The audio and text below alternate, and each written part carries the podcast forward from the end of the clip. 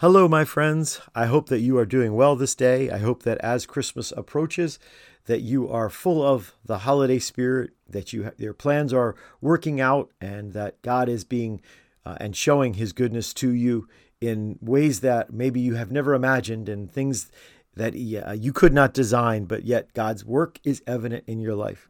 Today, I want to read from Psalm 41. I actually just want to read these nine verses. We're going to talk today about helping the weak kind of our mission as a church is to have eyes for those who are broken, those who have been hurt, those who are wounded, those who are hopeless.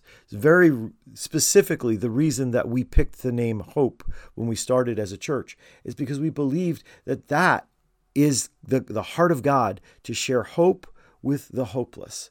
Those who think it is only darkness forever, to somehow be instruments of God to share with them that there is hope for them. So, Psalm 41 Blessed are those who have regard for the weak. The Lord delivers them in times of trouble. The Lord protects and preserves them. They are counted among the blessed in the land. He does not give them over to the desire of their foes. The Lord sustains them on their sick bed and restores them from their bed of illness. I said, Have mercy on me, Lord. Heal me, for I have sinned against you. My enemies say of me in malice, When will he die and his name perish? When one of them comes to see me, he speaks falsely, while his heart gathers slander. Then he goes out and spreads it around. All my enemies whisper together against me. They imagine the worst for me, saying, A vile disease has afflicted him. He will never get up from the place where he lies. Even my close friend, someone I trusted, who shared my bread, has turned against me. So that psalm it kind of takes a dark twist there. As we start the psalm, it talks about how we are called to help those who are weak, those who are hurting, those who are uh, hopeless, for lack of a better word, those who are in dark times. And so it says, Blessed are those who have regard for the weak. The Lord delivers them, the Lord protects them, the Lord sustains them. Blessed are those who have regard for the weak because it lines up with God's heart for the weak. So when we talk about people who are in in financial need or pe- people who are facing illness and uh, in the hospital or in prison because of choices that they've made or people who are facing some kind of loss some kind of grief that's overwhelming. God's heart is for them. God is there for the brokenhearted because of that, when we line up with God's heart for them, then we are blessed. We are in an enviable position. We are people whose lives should be emulated, people whose lives are to be envied, so to speak. Like, I want that life.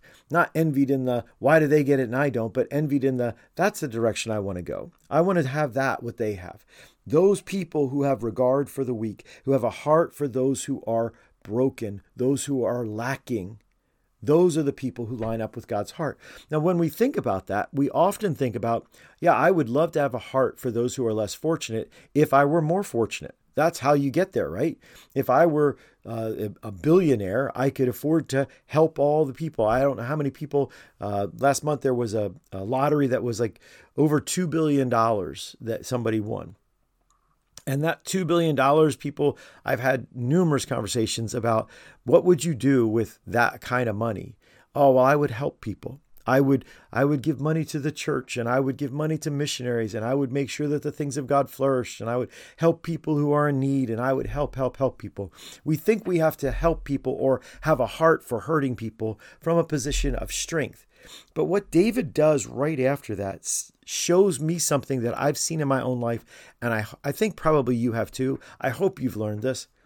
The best thing for us to be have a heart for the weak, to have regard for the weak, to even want to help the weak, is to have been the weak, to even be the weak, to walk through those dark places. He goes into how, uh, have mercy on me, Lord, I have sinned against you. And then he says, My enemies say this of me. When will he die and his name perish?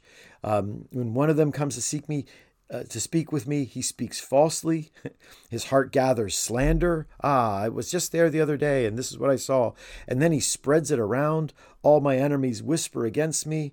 Uh, even my close friend, this betrayal, someone I trusted. It's a verse that's taken into the New Testament to apply to Judas. Uh, and so David here says, Even I was betrayed by a close friend. So David describes how God brings us into a heart of compassion, a heart of tenderness. And maybe we've never realized this, but my suffering makes me tenderhearted towards people who suffer.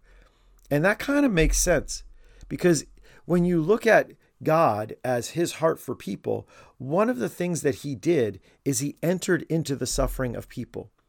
He left the glory of heaven and came down to be a man, to live in the the bumps and bruises of this life, the hungers and the, the, exhaustions, even the emotional turmoil of this life. He came to live in that experience. And then he walked into our suffering through the cross. And he took it on himself for us to demonstrate how his heart is for us and to experience it with us so that the author of Hebrews says he knows, he understands. We can come boldly into the throne of grace in Hebrews 4 because why? Because he knows who we are. He understands our suffering. He's been through it with us. So if it's good enough for Jesus, it's probably good enough for us too. So I would encourage you as you face the struggles of this life, the disappointments, the hurts, the betrayals, it could just be the, a reflection of the brokenness of this world and and and really a cause for mourning, even grief. But it could also be that God wants you to see how your heart needs to be softened for the weak and the hurting and the needy and those who are grieving. That God wants you to feel it too, so that you get it, so that it makes sense to you, so that you see the, the enormity of it in their lives. And then your heart of compassion can be stirred to run and meet their need. Maybe the best preparation for helping those who are in need is to be someone in need. Maybe the best way that God shows us how to care about someone who's hurting is to be someone who is hurting. And in that way, then what I wind up is with the first word of Psalm 41 blessed are those who have regard for the weak. God wants to put me in a life where life actually works, where I have the power of God, where I have the favor of God in His grace and His goodness and, and using me for His kingdom. And that comes as I enter into the heart of God. And the pathway into the heart of God is often through suffering, through loss, through need, through pain.